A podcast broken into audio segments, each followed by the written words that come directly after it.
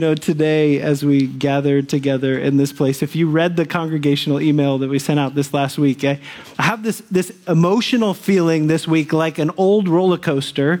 That moment, you know, when it starts to ratchet up, you know, no, none of you have ever been on a roller coaster? Okay. Where it's ratcheting up, and then there's this moment for you where you recognize, I've never been on this particular roller coaster before either. And so for us, the, the surge of emotions, when you've never been on that roller coaster before, you don't know which direction to lean you don't know exactly what you're getting, getting yourself into. But for me, there's this tremendous sense of anticipation and excitement. You have been so generous as a church family to us. And so, as we anticipate this day, there's, there's a moment for me where we say, We covet your prayers. There's no question about it. And if you haven't had the privilege of joining the Wednesday night prayer time, here I had the, the privilege to join. That was one of the things I was warned about Hope Church, is that it is a praying church. And uh, for those of us who gathered together on Wednesday night, I felt like there was a, a, realization of a statement the Christian and Missionary Alliance was founded on. One of its core values is it says that prayer is the primary work of God's people. And as I came here on Wednesday night, I found myself saying, This is the kind of thing I want to be a part of. And I also believe, as we've uh, reflected on the sermons that we've heard recently, I'm so thankful for Pastor Jim and for um, uh, the, those who have, have filled this pulpit. And one of the messages that we heard uh, had this very simple statement. He says, I am the vine, you're the branches. Whoever remains in me and I in him, he will bear much. Do you remember what it says? Bear much fruit. But then it goes on to say, but apart from me, you can accomplish. Do you remember what that word is? Nothing. And I, and I think for me, as I've really reflected on this week, preparing for this message and this chance to be with you, that there's an overwhelming sense for me of uh, this isn't about gifting, this isn't about education, this isn't about this is about just calling, and it's also about the Lord being the author and perfecter of our faith. Um, that this is about Him, right? And so I'm expectant, and I'm going to ask you to join me as we go to the throne of grace. And as we thank the Lord for this opportunity to study His Word together, Lord, we love you and we thank you for this church. I am humbled and honored with the opportunity to stand before this congregation and I just want to thank you for your word. I want to thank you for your patience with us, Lord, that you tell us that we can be confident of this very thing, that you who began a good work in us will be faithful to complete it until the day of Christ Jesus. And for Allie and I and for our family, Lord, we're just honored. We're just humbled to be given this privilege. Lord, we pray for our community. We think of, of Brunswick and the 35,000 people that make Brunswick their home. And we, we ask, Lord, that your name would be made great here. Lord, we pray that we would represent your loving kindness well to this community. We thank you for the churches that are in our region. We pray for Heartland Church, Dave Ambrose there. We pray for Christ Church and Columbia Station. Pastor Doc. Um, we thank you for the other churches that are striving to lift up your name and to um, share the gospel clearly. And as hope fits into that number, Lord, I pray that this week we would be people who are not just hearers of your word, but that are doers of it, Lord, that, that we would be people who um, don't just attend a church service, but that we leave here on a day like this having encountered the living God. We love you. We thank you for this morning. We ask that you would um, bless this time. May it be productive. May it be honoring and glorifying to you. In Jesus' precious name, we pray. Amen. So, so this, um, this, this picture is not of me. Uh, I was asked if that was me. That is definitely not of me. But uh, I, one of my favorite things about um, my high school days was that I loved playing football. And I played defense. I was a linebacker. And one of the things that happens as a linebacker is, well, first of all, you look at this picture, it's much better being the guy who's standing up than the guy that's on the ground, right? And, and, I learned really quickly as a linebacker that, that there, there was this, this full on attention that was focused on if it was a pass or a run. And I'm focused towards what's happening, what's going on with the quarterback. And I learned really quickly that there's this thing called the crack block. Anybody played football before, they've heard this before.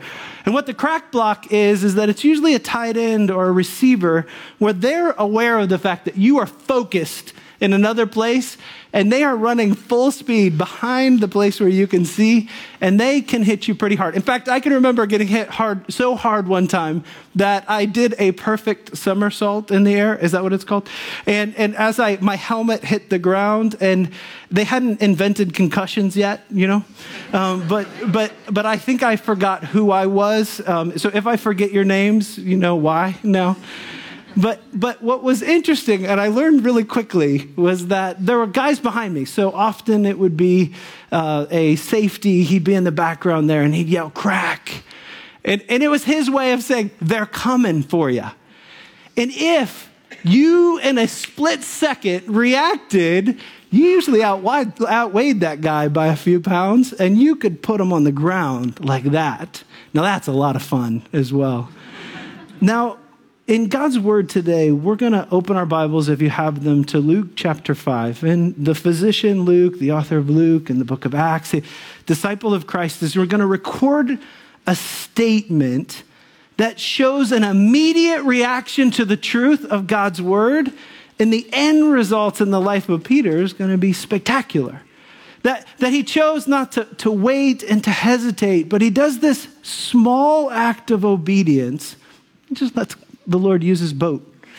And then after that, he takes another step of obedience and another step of obedience. And ultimately, what ends up happening is God gives Peter a front row seat. Do you remember what we know about Peter? That's going to be on that rock, that God's going to build his church, that Peter is going to be given a front row seat to the things that God does in such a miraculous way through the work of the, the work of the Lord Jesus in front of him. But it, but it began with something that I want to challenge you in personally this morning. And that is when he heard the word of God, he identified it as the word of God. And he says, Master, and then he chooses to take the step of action. And for you to get this message this morning, this is not just an, a message for us to say, I learned something, but it's actually a message for us to say that there are things that the Lord loves us, He cares about us so much that are coming at us.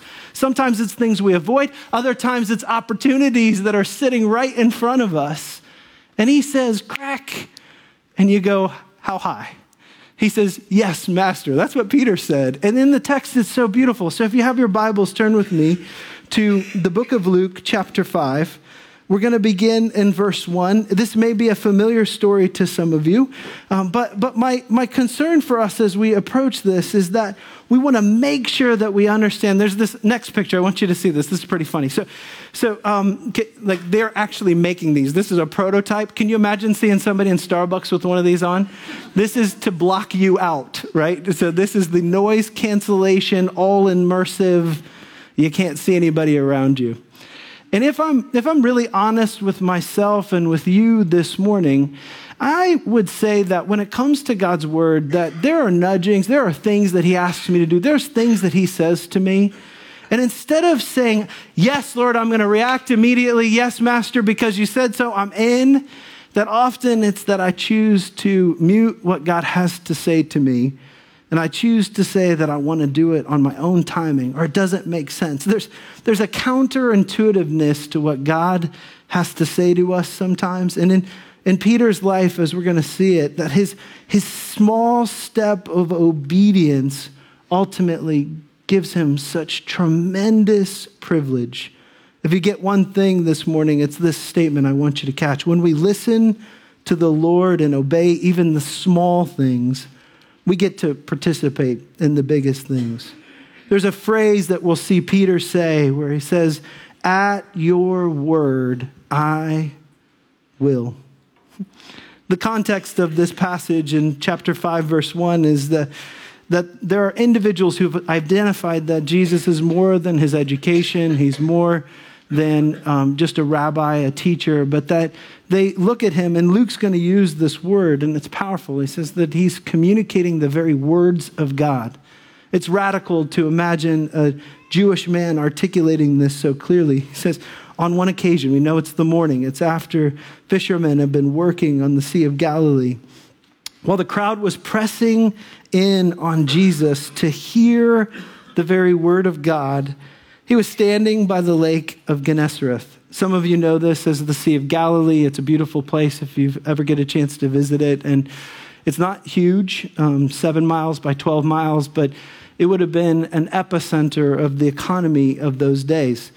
And, and you, you see this image of people crushing in around Christ. And, and, and what I love about that is that in that culture that day, if you didn't work, you didn't eat.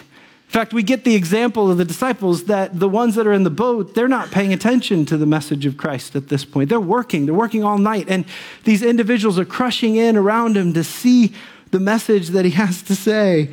And, and here there's people who have decided that the bread of life is more important than their daily bread, that the living water is more important than their daily sustenance.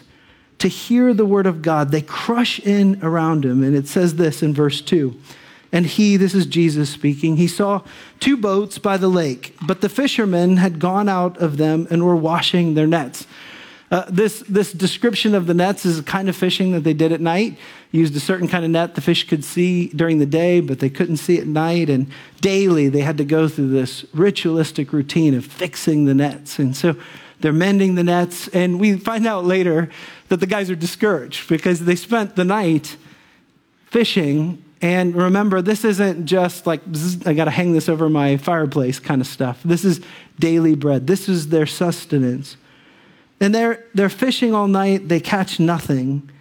And so Jesus gets into the boat in verse 3. It says he gets into one of the boats, which was Simon's. We don't know the dynamic that happened there. Did Jesus ask? Did he just get in? Peter's going, What's going on?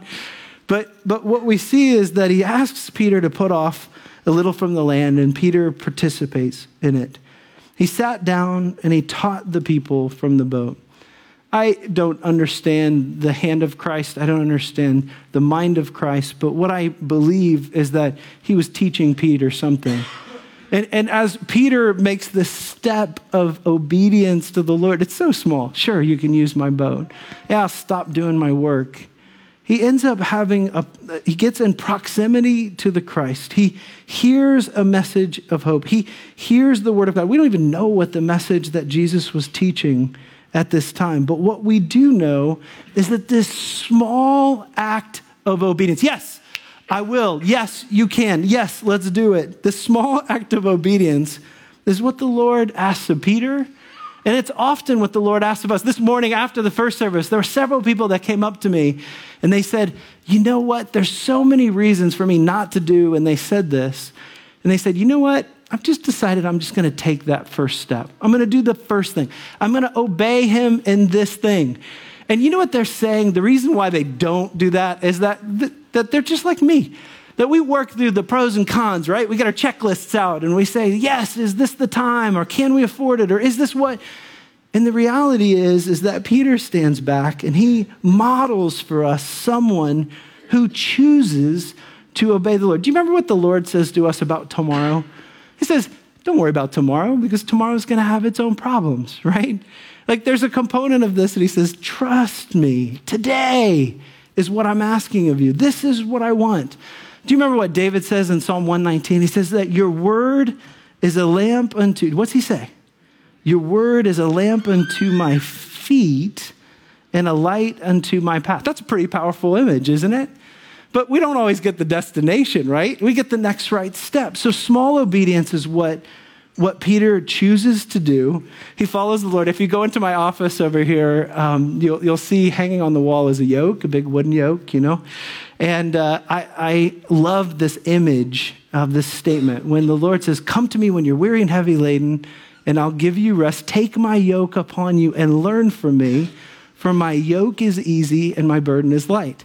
This take my yoke upon you and learn from me is a description of him saying, next right steps. This is what we do. Next right steps, next right steps, next right steps. Obedience. Trust me. We got it. So here, Peter makes this leap, and I, I, love this picture. Do you guys like this? That's not me. Um, but uh, do, not you think God wants us to be in this place? Uh, and a lot of times, like, I love the image of Peter getting out of the boat later, and this idea that he wants us to just trust him, right? He wants us to get out of the boat. He wants us to say, I'm all in. So here Peter does one step, the domino falls, and then the next thing that the Lord does is that he opens up doors for him, one that's going to ultimately lead to tremendous blessing and also obedience. Nik Ripken is a pseudonym for a missionary who was serving in Somalia. And he has titles of books that I love. One of them is The Insanity of God, and then the other is The Insanity of Obedience. Now, I've been a believer for a long time, and I'll just tell you at times when God asks me to do something, it doesn't always add up. It doesn't always make sense. It isn't always crystal clear, the pros and the cons and the and for some reason I think that's what the Lord wants to do with us is that he wants us to get to the point where we go, "What are you doing?" okay, I'm willing to do it. So when I was mentioned high school, I wasn't a great football player, but I love to participate. My, my dad's over here. It's great to see my family over here. But my dad hosted a Christian club in his classroom when he was a high school teacher when I was growing up. And I attended the Christian club. It met on Fridays right after school. And um, I would be in the football off season. I'd attended, loved it. It was great. And it grew so much that we had to leave a classroom. We had to go into an auditorium. It was amazing. But, but at the end of the year of my junior year, the, the leader of that group had asked me, she'd said, um, Shawn, I think that, um, would, you, would you like to lead this your senior year? And I remember thinking, well, that's on Friday. And as a football player, there's usually something happening on Friday after school. And so it didn't add up for me. But what would end up happening, I can remember where I was. But for me, what I remember saying was, Lord, if that's what you're asking me to do, then I'll do it. And the story's a long one, but the end result of it in my life was that there was tremendous fruit that came out of this, this Christian club in the public school setting. It was amazing how um, God worked through that. There's still fruit coming out of that to this day. It's just the timing didn't make sense. It meant that I had to give up something that I loved. But, but at the end of the day, this, this central image that's so important is when we listen to the Lord and we obey even the small things, that we really get to participate in what I would say would be the biggest things. So, Peter's words, at your word, I will. It's beautiful, it's powerful. Verse 4, it says this And when Jesus had finished speaking, he said to Simon, Put out into the deep and let down your nets for catch.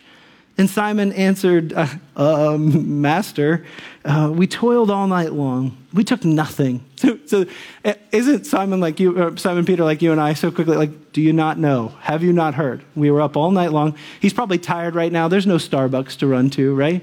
He, he's exhausted. We caught nothing. Can you imagine the discouragement that was represented in that? And then the Lord, um, then he says this statement. Peter says this statement that's profound. He says, But at your word, I will let down the nets. Now, this wasn't just Peter letting down the nets. It means he had to grab the guys that were serving with him. They had to put the water, the boats back in the water. They had to take the nets that weren't the right nets for the job, we assume. And he goes out, and, and, and here he, who knows, he maybe had to pay those guys overtime to join him. But it's all because he takes God at his word. I'm going to do it. You know, um, Charles Spurgeon said it this way. He's preached message after message on this particular passage, very meaningful to him, like it is to me. He says, At your word has been the passage of all, password, I'm sorry, at your word has been the password of all good men from the beginning until now. Can you picture Noah? When he stands up and God says, I want you to build me a boat. He goes, You want me to do what? And how long is it going to take? What's it going to look like? Can you picture Esther when she's given this opportunity to do something miraculous for her people? You think of Joshua, where the Lord says, Put your sword away and get out your trumpet. I want you to walk around this place that I want you to take.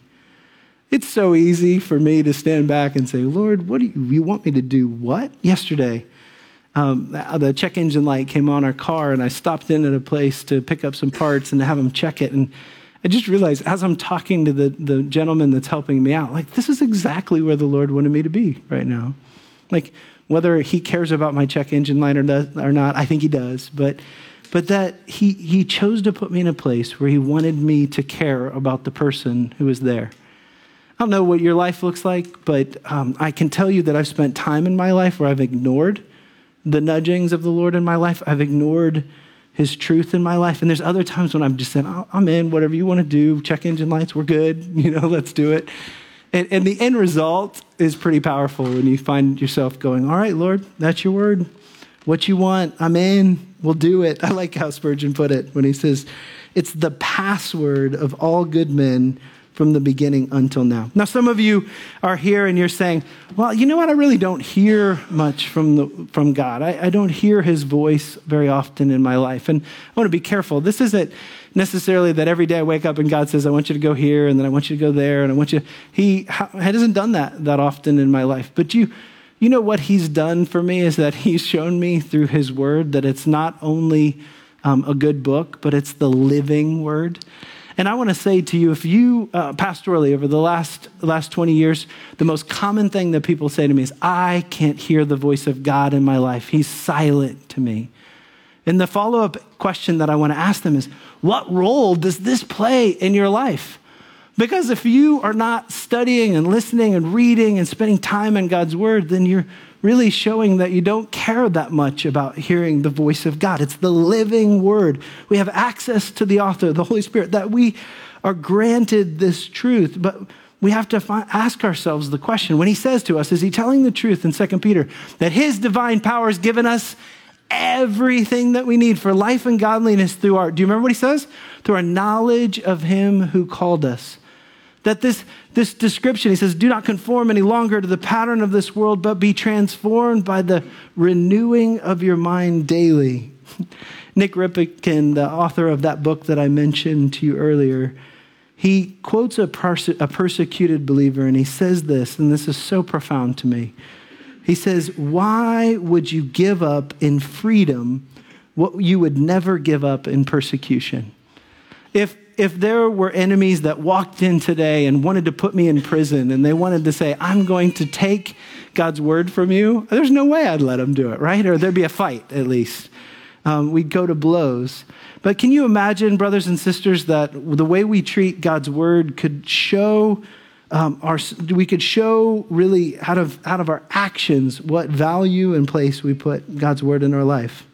Verse 6 goes on to say this. He says, and when they had done this, so, so they get out the nets, they do this counterintuitive act of obedience. God likes those in our life.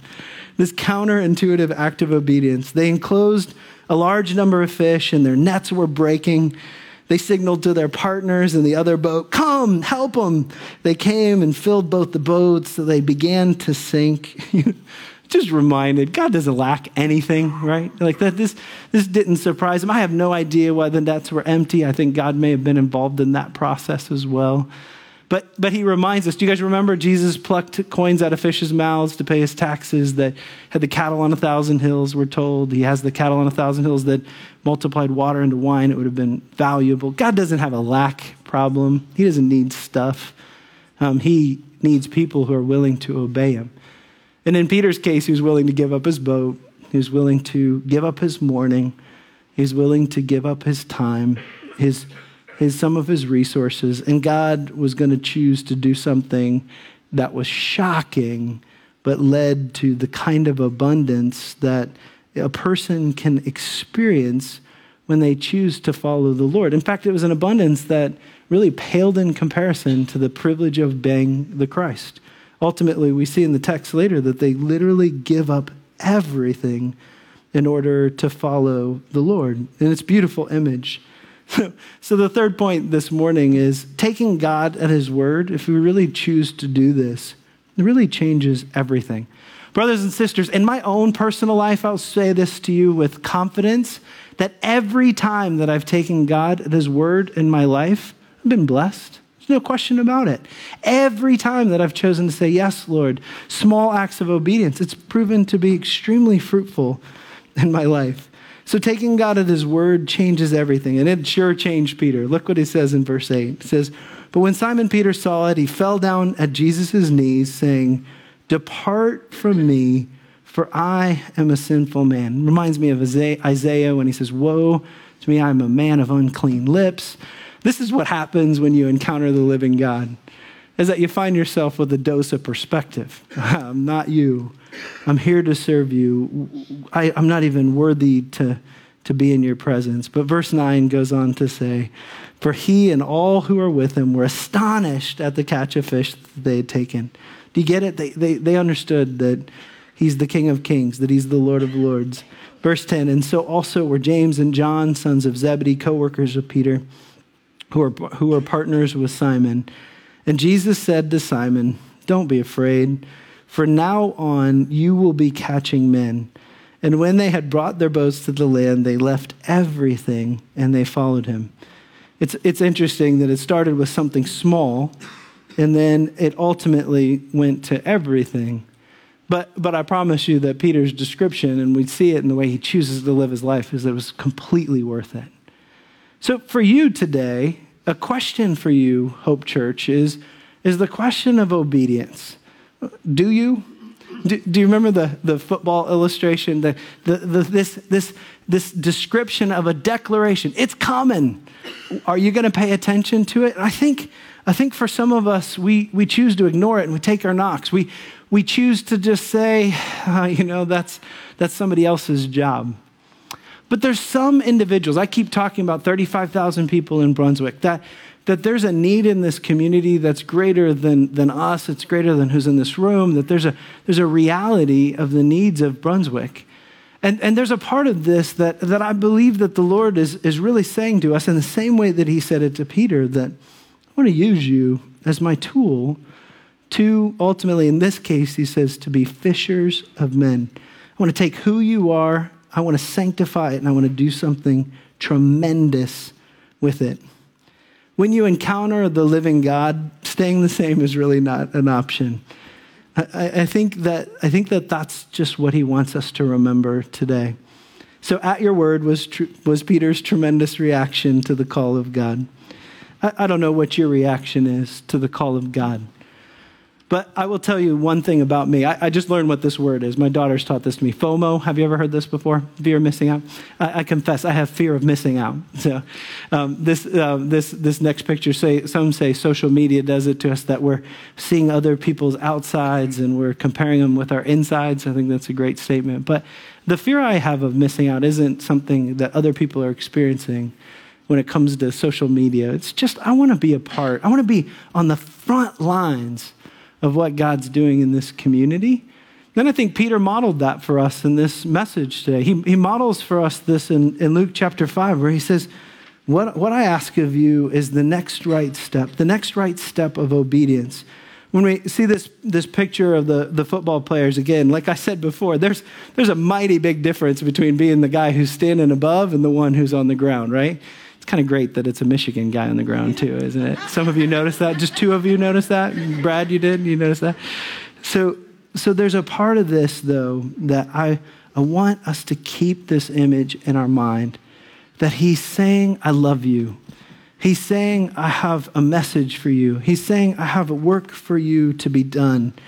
And he's also saying to you and I that A plus B and my economy doesn't necessarily always add up. But I want to do something through you. And in many cases, it may mean that I want to change the world because of your obedience. Let's bow our heads together. Lord, we love you. And just thank you for your word, that you promise us it will not return void. I thank you for this simple message. Um, Lord, I, I pray that as a church that we would not just be hearers, but we would be doers of your word. Lord, I pray for a burden for your community that's around, around us that, that would be palpable, that we would be people who would be willing to lay down what is comfortable for us, what our resources are, our, our blessings, uh, the, the comfort, provision, whatever it is, in order to look at the world around us and say, I'm in, I'm ready to be a fisher of men, I'm ready to obey your call. But Lord, I, I thank you for the example of Peter. I thank you for his words that are so crystal clear. But at your word, I will. May that be our story.